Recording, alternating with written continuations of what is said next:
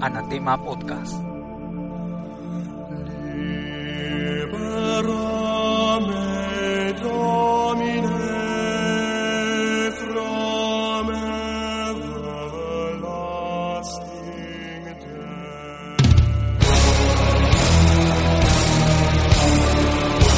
¿Qué crees que soy traidor a la democracia? Los 60.000 muertos no están en los discursos. América Latina es la región más violenta del mundo y la región más desigual mundo. Hay una relación entre la desigualdad y la violencia.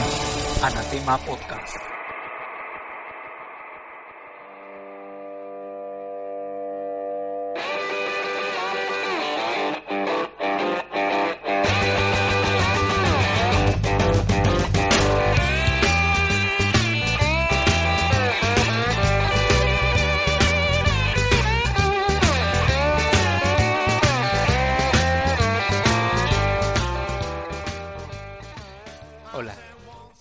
A la sexta emisión del Anatema Podcast. Muchas gracias a todos por seguir escuchando y descargando este podcast tan pretencioso. el tema de este podcast, como les había prometido, es el ateísmo. ¿Qué piensan ustedes que sea el ateísmo? Lo más sencillo sería decir que es solamente una creencia, la creencia de que los dioses simplemente no existen. Pero, ¿es así? ¿Por qué los ateos dicen estar tan seguros de que los dioses no existen? Y lo más importante, ¿por qué se dice que el ateísmo es algo más que una posición filosófica?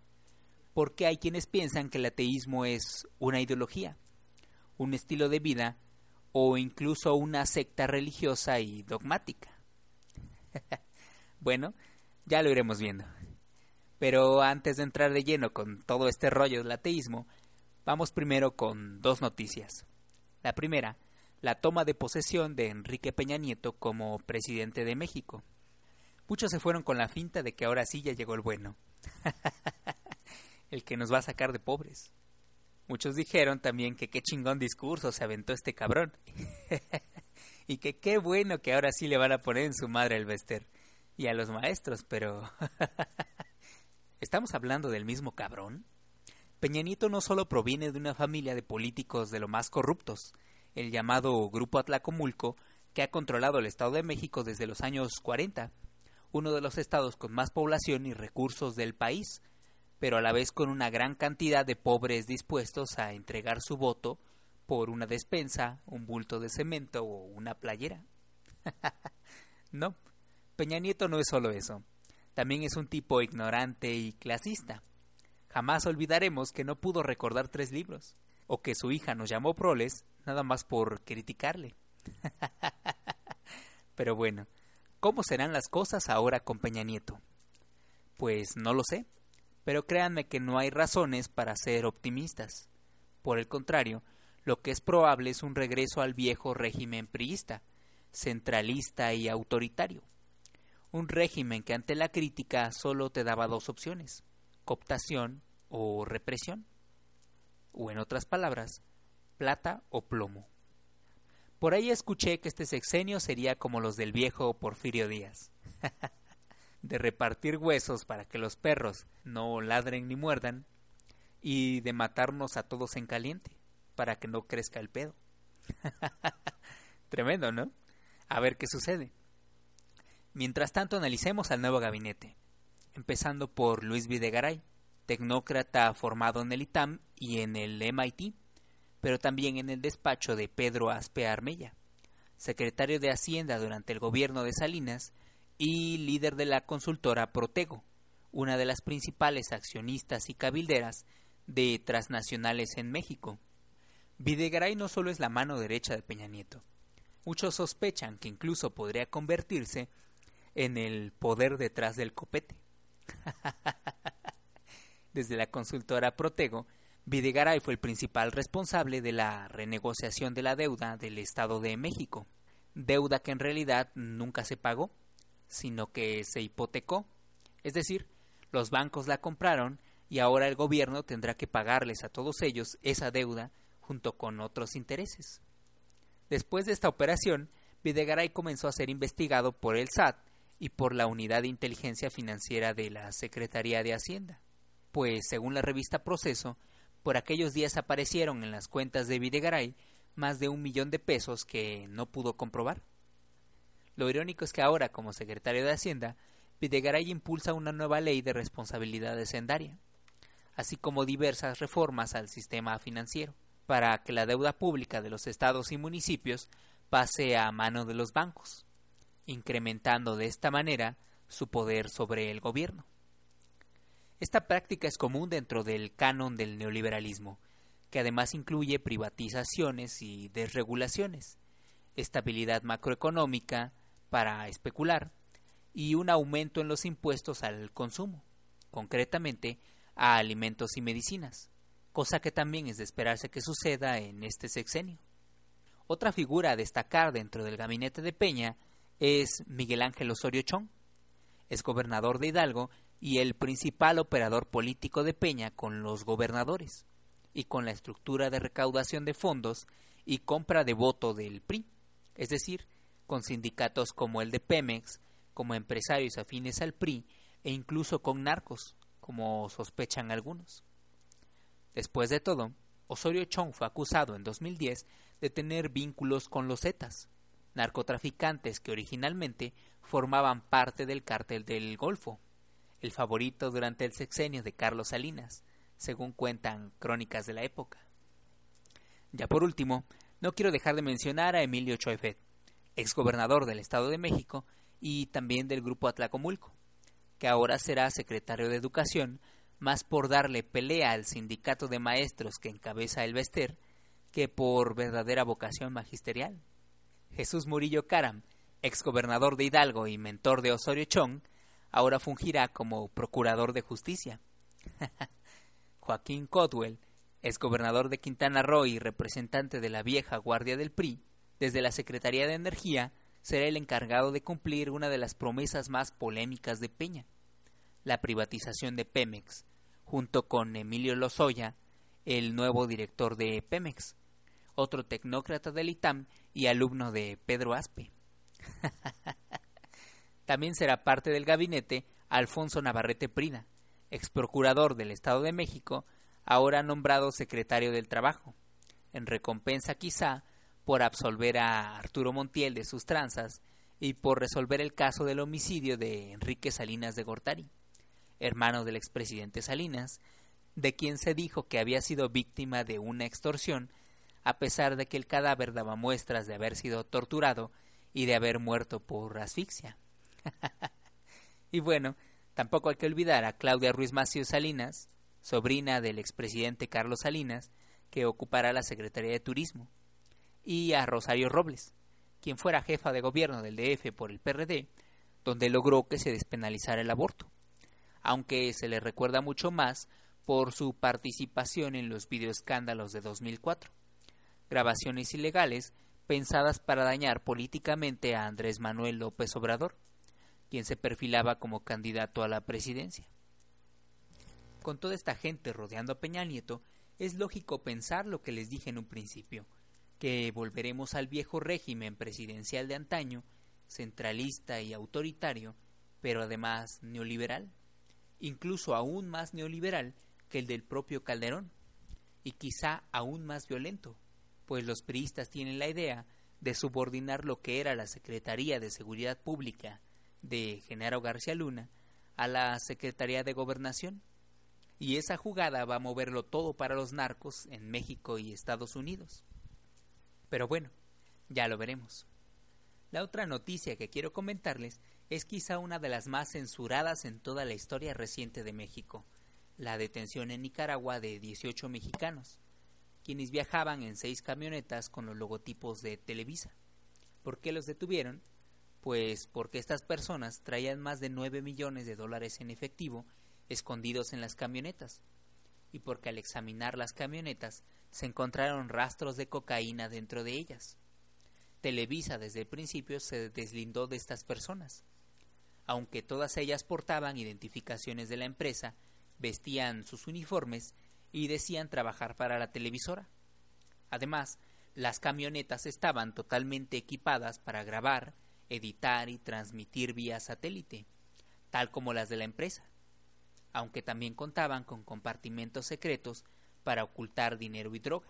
Por si fuera poco, los detenidos contaban con cartas firmadas por el vicepresidente de Información Nacional de Televisa, Amador Narcia, en donde éste le solicitaba a las autoridades centroamericanas no entorpecer la supuesta labor periodística de los tripulantes de las camionetas, que en cosa de dos años habían entrado y salido 17 veces de Honduras, Nicaragua, Costa Rica y Panamá.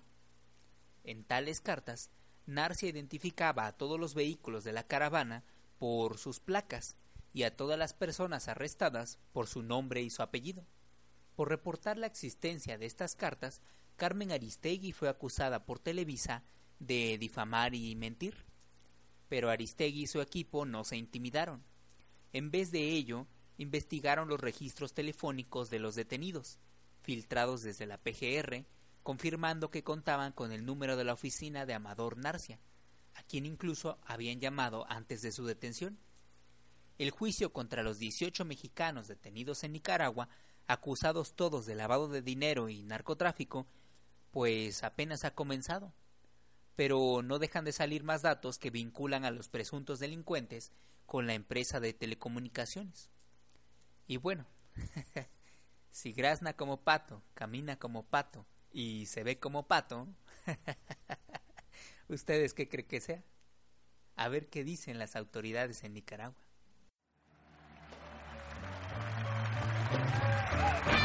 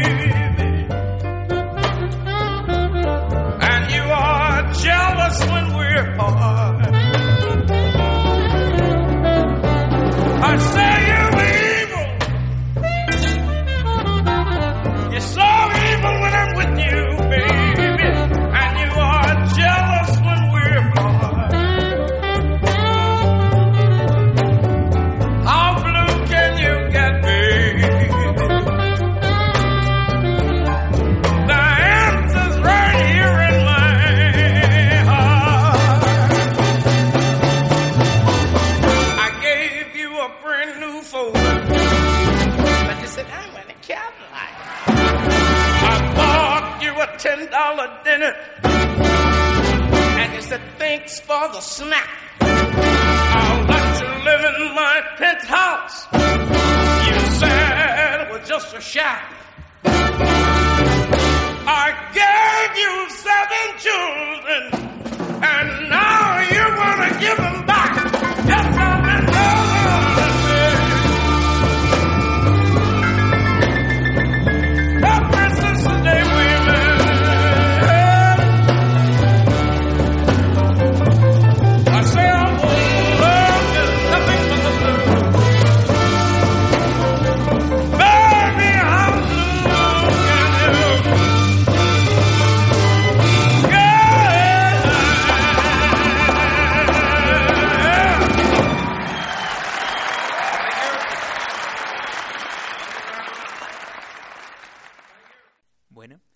sí vámonos rápido con el tema de este mes, el ateísmo.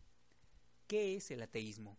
Como les dije al inicio de este podcast, el ateísmo es una creencia, la creencia de que los dioses y otros seres sobrenaturales simplemente no existen. Lo curioso de todo esto es que aquellos que afirman que existen los dioses, entes mágicos, misteriosos o sobrenaturales, deberían de algún modo estar obligados a probar sus extraordinarias afirmaciones. Pero no, no lo hacen, nunca lo hacen, y en vez de ofrecernos algún tipo de evidencia, generalmente nos piden que simplemente les creamos, que tengamos fe. Bueno, vamos por partes. Primero, ¿qué es una creencia? De acuerdo con el filósofo mexicano Luis Villoro, una creencia puede entenderse como un estado disposicional, es decir, como una conducta potencial o una respuesta probable determinada por la percepción subjetiva, por cómo vemos o escuchamos o sentimos algo. Pero esa percepción está sujeta también a nuestra naturaleza biológica, a nuestra voluntad de vivir y a nuestra propia facultad o capacidad de entendimiento. De ser esto cierto, cualquier creencia, cualquier opinión subjetiva sobre lo que consideramos que es cierto, bueno o bello, podría explicarse primero desde la biología, luego desde la psicología y por último desde la razón. De ahí que toda creencia puede interpretarse como la suma de estos tres elementos, procesando lo que percibimos. Biología, psique y razón. Tomemos, por ejemplo, la idea de la vida después de la muerte. Como seres vivos, como seres presentes en el aquí y el ahora, nuestra percepción sobre la vida podría ser que vivimos indefinidamente, continuamente, y esto hace muy difícil que pensemos en la muerte. De hecho, la mayor parte del tiempo no pensamos en la muerte. Sin embargo, cuando lo hacemos, nuestro deseo de vivir podría llevarnos a imaginar que no morimos realmente, que nuestra esencia permanece. Con esto en mente, uno podría fácilmente racionalizar la idea de la vida después de la muerte, y entonces comenzaríamos a explicarla racionalmente, a partir de conceptos como el del alma. Por cierto, ¿alguno de ustedes cree en el alma? ¿Alguno de ustedes piensa que existe algo inmaterial que posee nuestros cuerpos y les anima? Lo más probable es que muchos estén pensando que sí, que el alma existe. Y bueno, esta creencia de hecho es muy común y todas las culturas del mundo la comparten. En el ámbito académico se la entiende como dualismo, pero no se la respeta por tres razones contundentes. La primera, si el alma fuera algo físico, su presencia no pasaría inadvertida.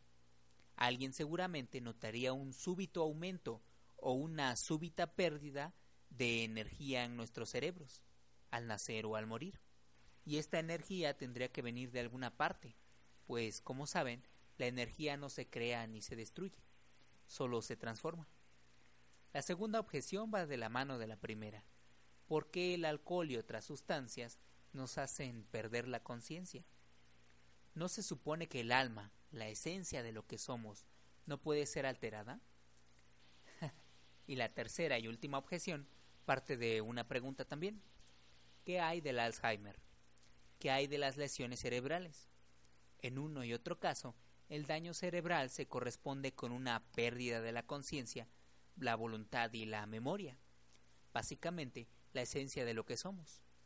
Una persona que se encuentra en estado vegetativo, sin dar signos evidentes de conciencia de sí, bien podría considerarse una persona sin alma, ¿no? Entonces, ¿por qué esa persona sigue técnicamente viva? Quizás sea más adecuado pensar nuestra existencia como una pieza musical, como una bella melodía que existe mientras se toca.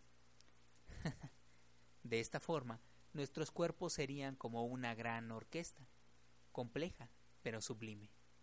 Vaya si no. Volviendo al tema de las creencias, y ya para cerrar este bloque, podríamos pensar como Villoro y decir que todas las creencias tienen un antecedente, entendido como una predisposición biológica o una condicionante social. Que todas las creencias tienen también una serie de motivos subyacentes, conscientes o inconscientes. Y que todas las creencias tienen además una serie de razones que las justifican y les dan sentido. Por eso uno podría pensar cualquier cosa si naciera predispuesto a creer, o si creciera en un entorno en el que esa idea es ampliamente compartida. Uno podría mantener dicha idea si en algún momento ésta se volviera confortante o satisfactoria. Y uno podría racionalizar esa idea para justificarla y darle sentido ante los otros, a fin de hacerla comprensible.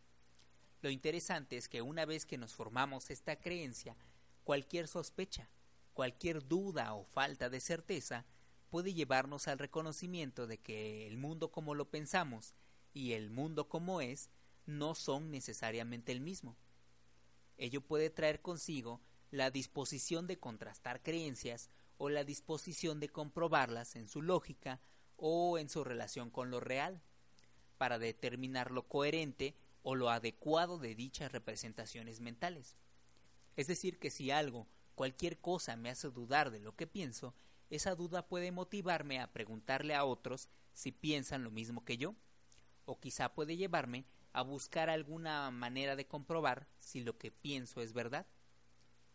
Dependiendo de la duda o de la persona y su situación, esta comprobación puede limitarse a la comparación de nuestra creencia con el pensamiento de una mayoría, con el pensamiento de un grupo plural, con el pensamiento de una figura de autoridad o con el pensamiento de una persona de confianza, ya sea un amigo o la pareja.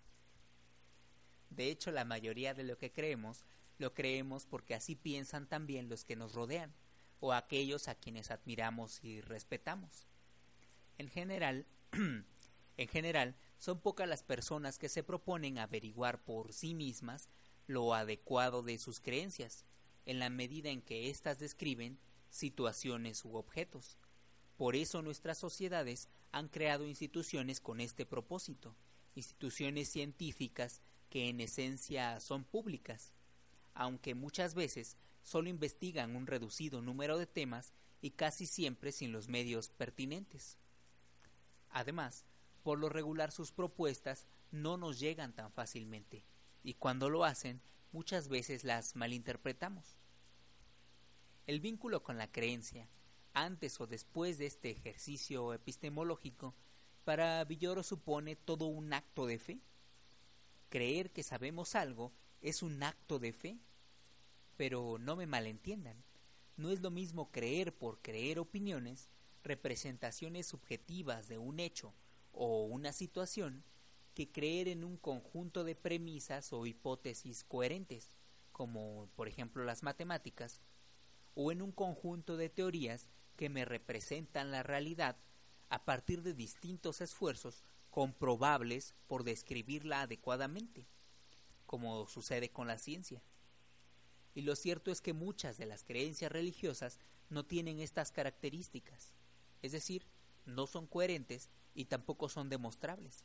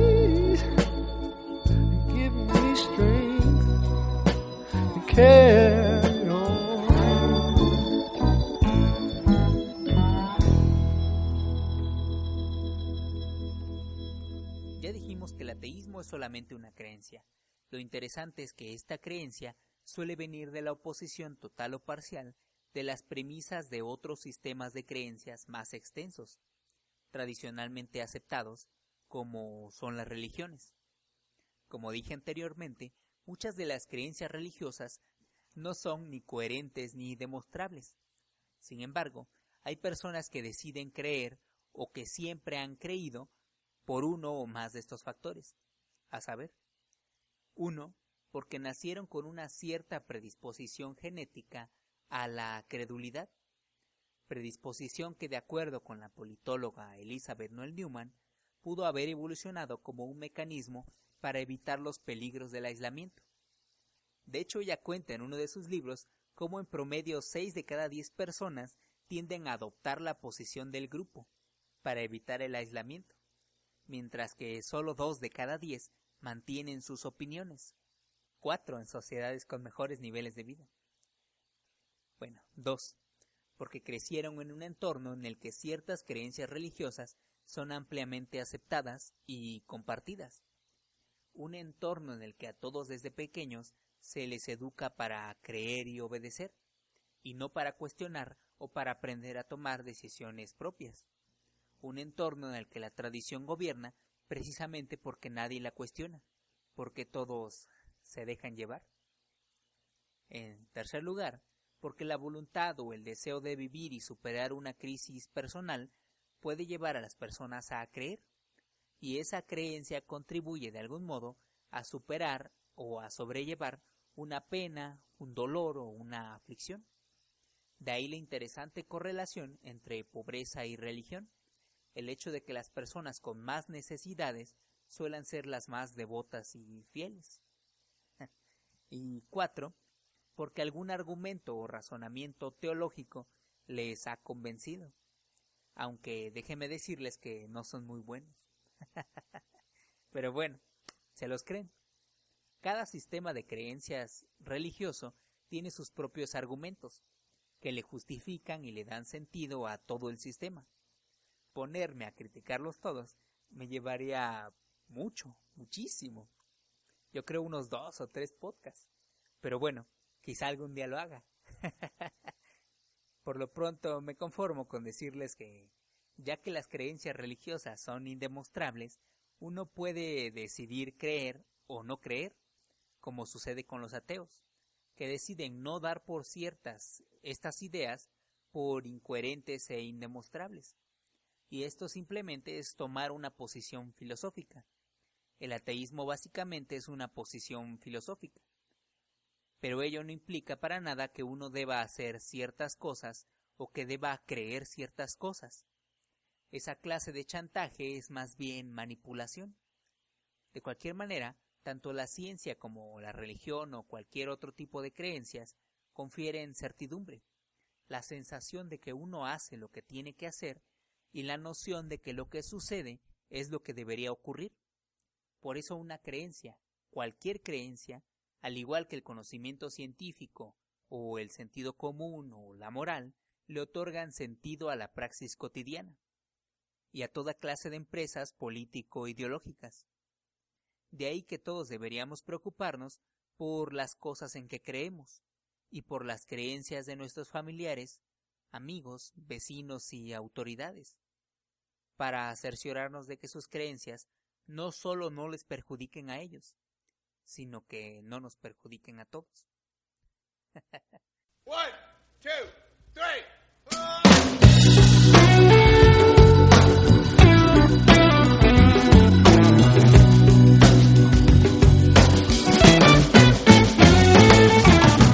Woke up this morning, something robbed me of my sleep.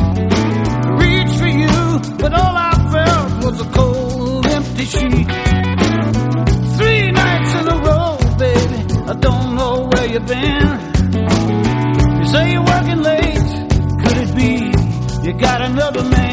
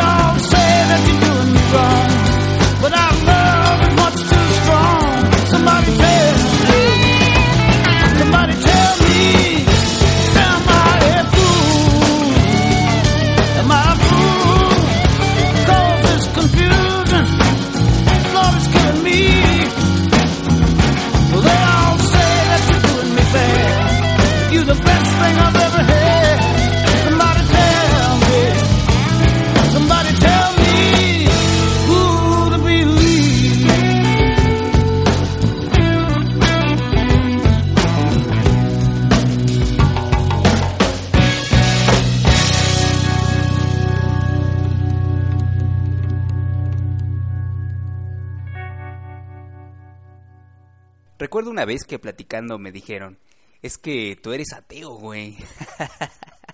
Mi respuesta fue, pero pues tú también.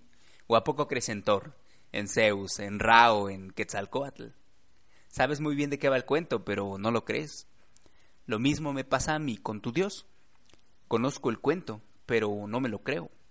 De cierta manera todos somos ateos, incluso ante los dioses que ignoramos que existen. Pero bueno, lo cierto es que Dios no es lo mismo para todos.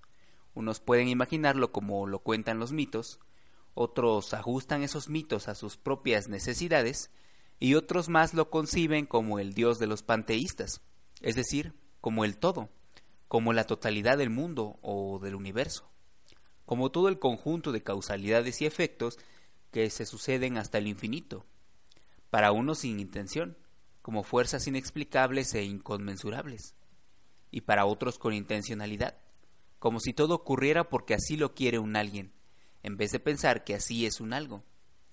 El misterio infinito. La historia de este mes tiene que ver con todo ello.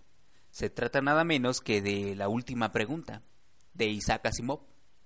Con esta me despido, así que si tienen alguna crítica, alguna duda o ya de plano una mentada de madre, búsquenme en Twitter como arroba o en el blog anatema-podcast.blogspot.mx. Bueno, comencemos. La última pregunta se formuló por primera vez, medio en broma, el 21 de mayo de 2061, en momentos en que la humanidad, también por primera vez, se bañó en luz. La pregunta llegó como resultado de una apuesta por 5 dólares hecha entre dos hombres que bebían cerveza, y sucedió de esta manera. Adele y Lou Pop eran apenas dos de los fieles asistentes de Multivac. Dentro de las dimensiones del humano, ambos sabían qué era lo que pasaba detrás del rostro frío, parpadeante e intermitentemente luminoso de la gigantesca computadora. Al menos tenían una vaga noción del plan general de circuitos y retransmisores que desde hacía mucho tiempo habían superado toda posibilidad de ser dominados por una sola persona. Multivac se ajustaba y autocorregía. Así tenía que ser, porque nada que fuera humano podría ajustarla y corregirla con la rapidez suficiente o siquiera con la eficacia suficiente. De manera que Adele y Lupov atendían al monstruo gigante solo de forma ligera y superficial, pero lo hacían tan bien como podría hacerlo cualquier otro hombre. La alimentaban con información, adaptaban las preguntas a sus necesidades y traducían las respuestas que aparecían. Durante décadas, Multivac ayudó a diseñar naves y a trazar las trayectorias que permitieron al hombre llegar a la Luna, a Marte y a Venus. Pero después de eso, los pobres recursos de la Tierra ya no pudieron serles de utilidad a las naves. Se necesitaba demasiada energía para los viajes largos, y pese a que la Tierra explotaba su carbón y uranio con creciente eficacia, había una cantidad limitada de ambos. Por fortuna Multivac había aprendido lo suficiente como para responder a las preguntas más complejas en forma más profunda, y el 14 de mayo de 2061, lo que hasta ese momento era teoría, se convirtió en realidad. La energía del Sol fue almacenada, modificada y utilizada directamente en todo el planeta. Cesó en todas partes el hábito de quemar carbón y fisionar uranio, y toda la Tierra se conectó a una pequeña estación de un kilómetro y medio de diámetro que circulaba en el planeta a mitad de distancia de la Luna, para funcionar con rayos invisibles de energía solar. Siete días no habían pasado desde aquel glorioso acontecimiento cuando Adele y Lupop finalmente lograron escapar de la celebración pública para refugiarse donde nadie pensaría en buscarlos, en las desiertas cámaras subterráneas donde se veían partes del poderoso cuerpo enterrado de Multivac, que también se había ganado unas vacaciones. Adele y Lupov la respetaban por ello, y originalmente no tenían la intención de perturbarla. Ellos se habían llevado una botella, y su única preocupación en ese momento era relajarse y disfrutar de la bebida. Es asombroso cuando uno lo piensa, dijo Adele. Toda la energía que podremos usar de ahora en adelante, gratis. Suficiente energía como para derretir toda la Tierra y convertirla en una enorme gota de hierro líquido impuro, sin echar de menos la energía empleada toda la energía que podremos usar por siempre y siempre y para siempre. Lupop la dio la cabeza. Tenía el hábito de hacerlo cuando quería oponerse a lo que oía, y en ese momento quería oponerse, en parte también porque había tenido que llevar el hielo y los vasos. No para siempre, dijo Lupop. Ah, vamos, prácticamente para siempre, hasta que el sol se apague, Adel. Entonces no es para siempre. Muy bien, entonces durante miles de millones de años, veinte mil millones tal vez. ¿Estás satisfecho? Veinte mil millones de años no es para siempre. De acuerdo. Pero ahora podemos conectar cada nave espacial individualmente con la estación solar y hacer que vaya y regrese de Plutón un millón de veces, sin que tengamos que preocuparnos por el combustible. No puedes hacer eso con carbón y uranio. Pregúntale a Multivac si no me crees. No necesito preguntarle a Multivac, lo sé. Entonces deja de quitarle méritos a lo que Multivac ha hecho por nosotros, dijo Adel, malhumorado. ¿Quién dice que no? Lo que yo sostengo es que el Sol no durará eternamente. Eso es todo lo que digo. Estamos a salvo por veinte mil millones de años, pero ¿y luego? Y no me digas que nos conectaremos con otro Sol. Durante un rato hubo silencio. Adel se llevaba la copa a los labios solo de vez en cuando. Los ojos de Lupov se cerraron lentamente. De pronto añadió Piensas que nos conectaremos con otro sol cuando el nuestro muera, ¿verdad? No estoy pensando en nada. Seguro que estás pensando. Entiendo, dijo Adele. Cuando el sol muera, las otras estrellas habrán muerto también. Por supuesto, murmuró Lupov. Todo comenzó con la gran explosión cósmica original, fuera lo que fuese, y todo terminará cuando todas las estrellas se extingan. Algunas se agotan antes que otras. Por Dios, las gigantes no durarán cien millones de años. El Sol durará veinte mil millones de años, y tal vez las enanas duren cien mil millones de años, por mejores que sean. Pero en un trillón de años estaremos a oscuras. La entropía acabará con todo. Sé todo lo que hay que saber sobre la entropía, dijo Adel, tocado en su amor propio. ¿Qué vas a saber? Sé tanto como tú. Entonces sabes que todo se extinguirá algún día. Muy bien. ¿Quién dice que no? Tú, grandísimo tonto, dijiste que teníamos toda la energía que necesitábamos para siempre. Dijiste para siempre. Tal vez podamos reconstruir las cosas algún día. Nunca. ¿Por qué no? Algún día. No, nunca. Bueno, pregúntale a Multivac. Pregúntale tú a Multivac. Te desafío. Te apuesto cinco dólares a que no es posible. Adel estaba lo suficientemente borracho como para intentarlo, y lo suficientemente sobrio como para realmente hacerlo. Así que preguntó ¿Podrá la humanidad algún día devolver al Sol toda su juventud, aun después de que haya muerto de viejo? Luego borró la pregunta y en su lugar escribió ¿Es posible disminuir la entropía del universo? Multivac enmudeció. Los lentos resplandores oscuros cesaron. Los clics distantes de los transmisores terminaron. Entonces, mientras los asustados técnicos ya sentían que no podían contener más el aliento, el teletipo adjunto a la computadora cobró vida repentinamente. Aparecieron seis palabras impresas, datos insuficientes para una respuesta esclarecedora. Cientos de años después, Gerrod y Gerrodin contemplaban junto a sus hijas imágenes de las estrellas mientras pasaban por el hiperespacio, en un lapso fuera de las dimensiones del tiempo. Se dirigían al planeta X-23. Las pequeñas Gerrodets habían experimentado el pasaje por el hiperespacio por primera vez en su vida. Contuvieron sus risas y luego se persiguieron locamente alrededor de su madre, gritando Hemos llegado a X-23, hemos llegado a X-23. Tranquilas, niñas, dijo Gerrodin. Mientras tanto, Gerrod manipulaba la pantalla de la nave. Sabía muy poco sobre aquella máquina, excepto que se llamaba Microvac, y que uno podía hacerle preguntas si lo deseaba, pues conducir la nave a su destino prefijado o abastecerse de energía no eran sus únicas funciones. Gerrod y su familia no tenían otra cosa que hacer sino esperar. Los ojos de Gerrodín estaban húmedos cuando miró la pantalla. No puedo evitarlo. Me siento extraña al salir de la Tierra. ¿Por qué? preguntó Gerrod. No teníamos nada allí. En X23 tendremos todo. No estarás sola. No serás una pionera. Ya hay millones de personas en ese planeta.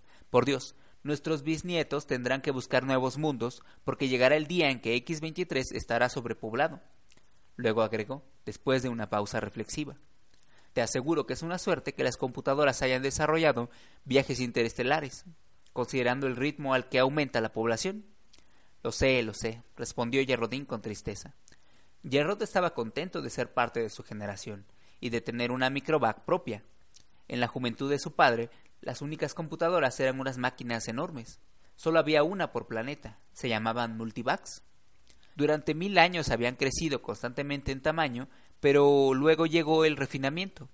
En lugar de transistores hubo válvulas moleculares, de manera que hasta la computadora planetaria más grande, de manera que hasta la computadora planetaria más grande podía colocarse en una nave espacial y ocupar solo la mitad del espacio disponible. Tantas estrellas, tantos planetas, suspiró Yerrodín, inmersa en sus propios pensamientos. Supongo que las familias seguirán emigrando siempre a nuevos planetas, tal como lo hacemos nosotros ahora. No siempre, respondió Gerrod con una sonrisa. Todo esto terminará algún día, pero no antes que pasen billones de años, muchos billones. Hasta las estrellas se extinguen, ¿sabes? Tendrá que aumentar la entropía. ¿Qué es la entropía, papá? preguntó una de las niñas con voz aguda. Entropía, querida, es solo una palabra que significa la cantidad de desgaste del universo. Todo se desgasta, como tu pequeño robot, ¿recuerdas? ¿No puedes ponerle una nueva unidad de energía como a mi robot? preguntó la niña. Las estrellas son unidades de energía, querida. Una vez que se extinguen, ya no hay más unidades de energía. La niña lanzó un chillido de inmediato. No las dejes, papá. No permitas que las estrellas se extingan. Mira lo que has hecho, susurró Yerrodín, exasperada. ¿Cómo podía saber que iba a asustarla? respondió Yerrod. Pregúntale a la microvac, gimió la niña. Pregúntale cómo volver a encender las estrellas. ¿Con eso se tranquilizará? dijo Yerrodín. La otra niña ya estaba comenzando a llorar. Gerrod se encogió de hombros y entonces dijo Muy bien, queridas, le preguntaré a Microvac. No se preocupen, ella nos lo dirá. Entonces Gerrod le hizo la pregunta a Microvac y agregó rápidamente imprimir la respuesta. Pasaron unos segundos antes de que la máquina soltara una delgada cinta de celufín. Gerrod la miró y entonces dijo Miren, la Microvac dice que se ocupará de todo cuando llegue el momento, así que no se preocupen. Ahora, niñas, es hora de acostarse. Pronto estaremos en nuestro nuevo hogar. De camino a la habitación, Gerrod leyó las palabras en el celufil nuevamente, antes de destruirlo. Datos insuficientes para una respuesta esclarecedora. BJ-23X miró las negras profundidades del mapa tridimensional en pequeña escala de la galaxia y dijo, ¿no será una ridiculez que nos preocupe tanto la cuestión? MQ-17J sacudió la cabeza. Creo que no. ¿Sabes que la galaxia estará llena en cinco años con el actual ritmo de expansión? Los dos parecían jóvenes de poco más de 20 años. Ambos eran altos y de formas perfectas. Me resisto a presentar un informe pesimista al Consejo Galáctico, dijo BJ23X. Yo no pensaría en presentar ningún otro tipo de informe. Tenemos que inquietarlos un poco. No hay otro remedio. El espacio es infinito. Hay 100 billones de galaxias disponibles. 100 billones no es infinito. Además, cada vez el espacio se hace menos infinito. Piénsalo. Hace 20.000 años, la humanidad resolvió por primera vez el problema de utilizar energía estelar, y algunos siglos después se hicieron posibles los viajes interestelares. A la humanidad le llevó un millón de años llenar un pequeño mundo, y ahora solo 15.000 años llenar el resto de la galaxia. Ahora la población se duplica a cada 10 años. BJ23X lo interrumpió. Eso debemos agradecérselo a la inmortalidad.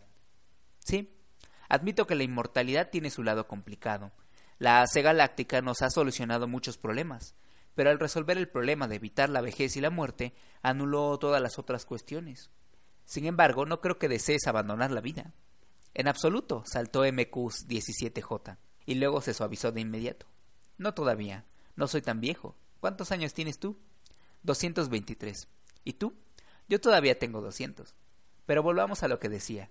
La población se duplica cada 10 años. Una vez que se llene esta galaxia, habremos llenado otra en 10 años.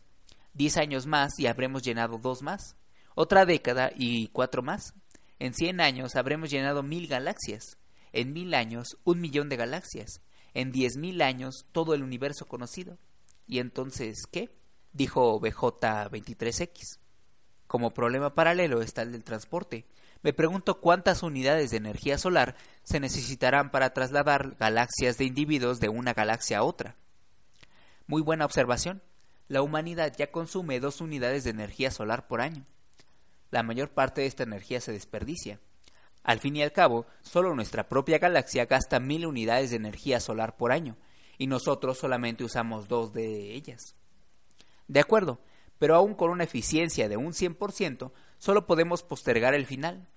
Nuestras necesidades energéticas crecen en progresión geométrica y a un ritmo mayor que nuestra población. Nos quedaremos sin energía todavía más rápido que sin galaxias. Muy buena observación, muy muy buena observación. Simplemente tendremos que construir nuevas estrellas con gas interestelar. ¿O con gas disipado? preguntó MQ17J con tono sarcástico. ¿Puede haber alguna forma de revertir la entropía? Tenemos que preguntárselo a la AC galáctica. BJ23X no hablaba realmente en serio, pero MQ17J sacó su interfaz AC del bolsillo y la colocó sobre la mesa frente a él. No me faltan ganas, dijo. Es algo que la raza humana tendrá que enfrentar algún día. Miró entonces sombríamente su pequeña interfaz AC. Era un objeto de apenas 5 centímetros cúbicos, nada en sí mismo, pero estaba conectado a través del hiperespacio con la gran AC galáctica, y que a su vez era parte integral suya. MQ-17J hizo una pausa para preguntarse si algún día, en su vida inmortal, llegaría a ver la AC galáctica. Era un pequeño mundo propio, una telaraña de rayos de energía que contenían la materia dentro de la cual las oleadas de los planos medios ocupaban el lugar de las antiguas y pesadas válvulas moleculares. Sin embargo, a pesar de estos funcionamientos subetéreos, se sabía que la AC galáctica tenía 10.000 metros de ancho. Repentinamente, MQ-17J preguntó a su interfaz AC, ¿es posible revertir la entropía? BJ-23X, sobresaltado, dijo de inmediato, Ah, mira, realmente yo no quise decir que tenías que preguntar eso. ¿Por qué no? Los dos sabemos que la entropía no puede revertirse. No puedes volver a convertir el humo y las cenizas en un árbol. ¿Hay árboles en tu mundo? preguntó MQ-17J. El sonido de la hace galáctica lo sobresaltó y les hizo guardar silencio. Se oyó la voz fina y hermosa de la interfaz AC. Datos insuficientes para una respuesta esclarecedora. La mente de C-Prime abarcó la nueva galaxia con un leve interés en los incontables racimos de estrellas que la poblaban. Nunca había visto eso antes. ¿Alguna vez las vería todas? Tantas estrellas, cada una con su carga de humanidad una carga que era casi un peso muerto. Cada vez más, la verdadera esencia del hombre había que encontrarla allá afuera, en el espacio, en las mentes, no en los cuerpos. Los cuerpos inmortales permanecían en los planetas, suspendidos sobre los eones. A veces despertaban a una actividad material, pero eso era cada vez más raro. Pocos individuos nuevos nacían para unirse a la multitud increíblemente poderosa. Pero, ¿qué importaba? Había poco lugar en el universo para nuevos individuos. C. Prime despertó de su ensoñación al encontrarse con los sutiles manojos de otra mente. Soy C. Prime, ¿y tú? Soy D. Subgun. ¿Tu galaxia? Solo la llamamos galaxia. ¿Y tú? Llamamos de la misma manera a nuestra galaxia. Todos los hombres llaman galaxia a su galaxia y nada más. ¿Por qué será? Porque todas las galaxias son iguales. No todas. En una galaxia en particular debe haberse originado la raza humana. Eso la hace diferente. C. Prime dijo. ¿En cuál? No sabría decirte. La hace universal debe estar enterada. ¿Se lo preguntamos? De pronto tengo curiosidad por saberlo. Las percepciones de C. Prime se ampliaron, hasta que las galaxias mismas se encogieron y se convirtieron en un polvo nuevo, más difuso, sobre un fondo mucho más grande. Tantos cientos de billones de galaxias, cada uno con sus seres inmortales, todos llevando su carga de inteligencias, con mentes que vagaban libremente por el espacio. Y sin embargo, una de ellas era única entre todas, por ser la galaxia original. Una de ellas tenía en su pasado vago y distante un periodo en el que había sido la única galaxia poblada por el hombre. C. Prime se consumía de curiosidad por ver esa galaxia y gritó AC universal. ¿En qué galaxia se originó el hombre? La AC oyó, porque en todos los mundos tenía listos sus receptores, y cada receptor conducía por el hiperespacio a algún punto desconocido, donde la AC universal se mantenía independiente. C. Prime solo sabía de un hombre cuyos pensamientos habían penetrado a distancia sensible de la AC, y solo informó sobre un globo brillante de 60 centímetros de diámetro, difícil de ver. Pero, ¿cómo puede ser todo eso la AC universal? había preguntado C. Prime. La mayor parte, fue la respuesta, está en el hiperespacio. No puedo imaginarme en qué forma está allí. Nadie podía imaginarlo, pues hacía mucho que había pasado el día en que algún hombre tuvo parte en construir la AC universal. Cada AC universal diseñaba y construía a su sucesora, cada una, durante su existencia de un millón de años o más, acumulaba la información necesaria para construir una sucesora mejor, más intrincada, más capaz en la cual dejar sumergido y almacenado su propio acopio de información e individualidad. La AC universal interrumpió los pensamientos erráticos de C. Prime, no con una palabra, sino con directivas. La mentalidad de C. Prime fue dirigida hacia un difuso mar de galaxias donde una en particular se agrandaba hasta convertirse en estrellas. Llegó un pensamiento infinitamente distante, pero infinitamente claro. Esta es la galaxia original del hombre. Pero era igual, al fin y al cabo, igual que cualquier otra. Y si Prime resopló de desilusión. D. Cuya mente había acompañado a C. Prime, dijo de pronto: ¿Y una de estas estrellas es la estrella original del hombre? La AC Universal respondió: la estrella original del hombre se ha hecho nova. Ahora es una enana blanca. ¿Los hombres que la habitaban murieron? preguntó C. Prime, sobresaltado y sin pensar. La Ace respondió. Como sucede en estos casos, un nuevo mundo para sus cuerpos físicos fue construido en el tiempo. Sí, por supuesto, dijo C. Prime, pero aún así lo invadió una sensación de pérdida. Su mente dejó de centrarse en la galaxia original del hombre y le permitió volver a perderse en pequeños puntos nebulosos. No quería volver a verla. Disubwood dijo, ¿Qué sucede? Las estrellas están muriendo. La estrella original ha muerto. Todas mueren. ¿Por qué no habrían de hacerlo? Pero cuando toda la energía se haya agotado, nuestros cuerpos finalmente morirán. Y tú y yo con ellos. Llevará billones de años. No quiero que suceda, ni siquiera dentro de billones de años. Hace universal. ¿Cómo puede evitarse que las estrellas mueran? Disubwood dijo divertido. ¿Estás preguntando cómo podría revertirse la entropía? La AC Universal respondió.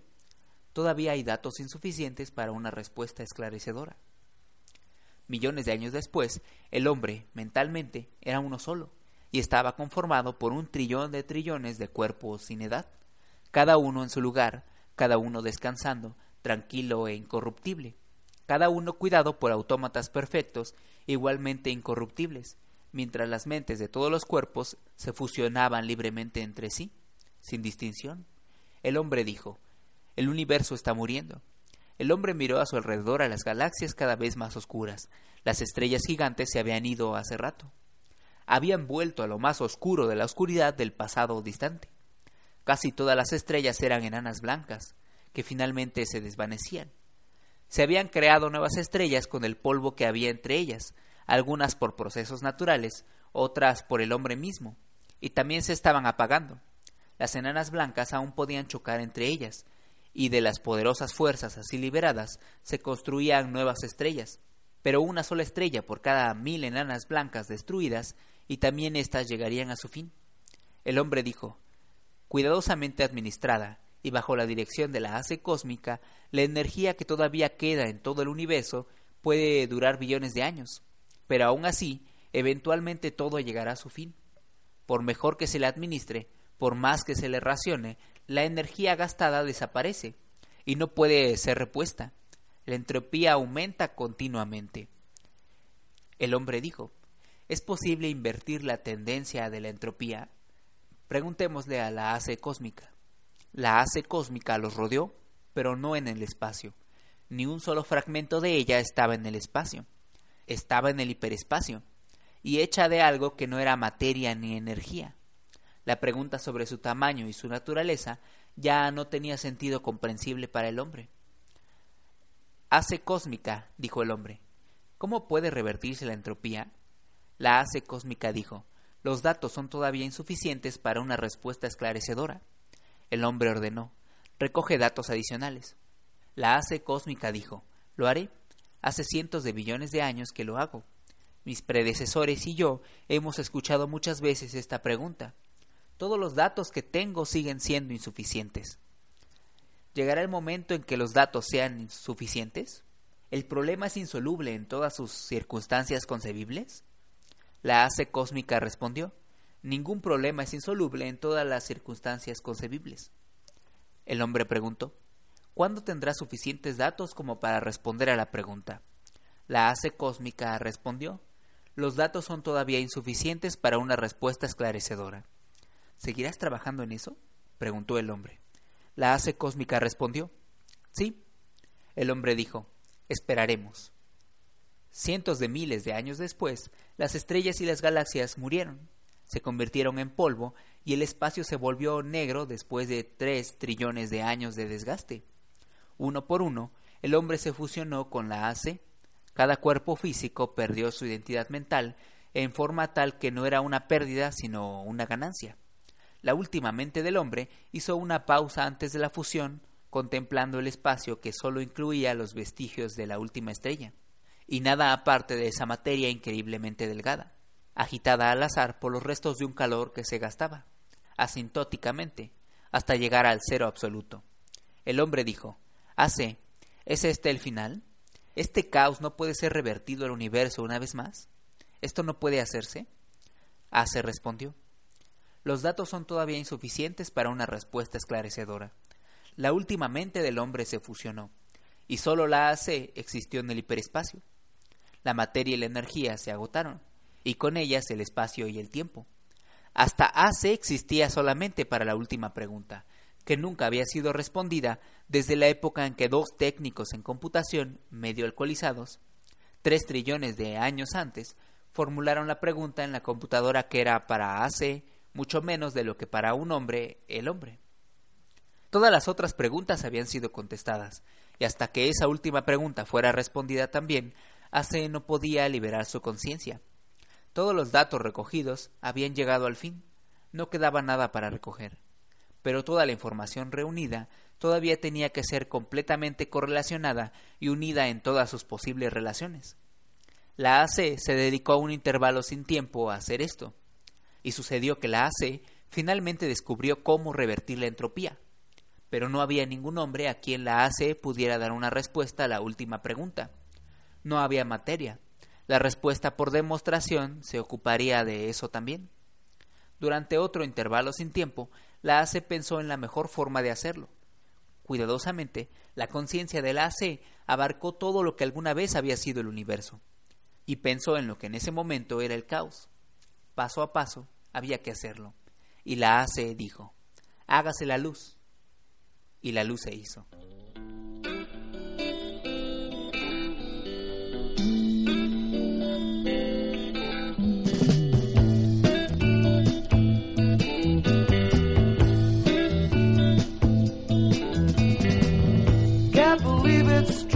I can't believe it's true. Baby, where are you? Baby, where are you?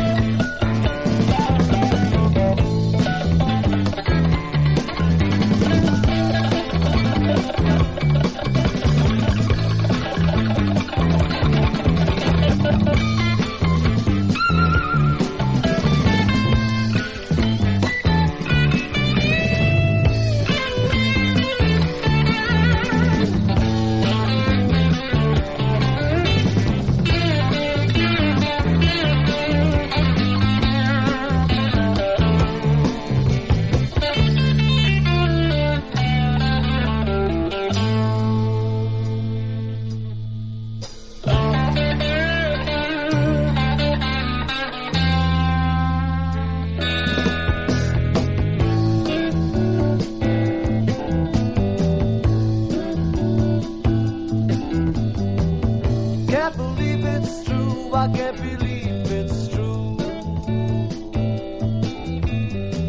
I wonder where are you? I wonder where are you?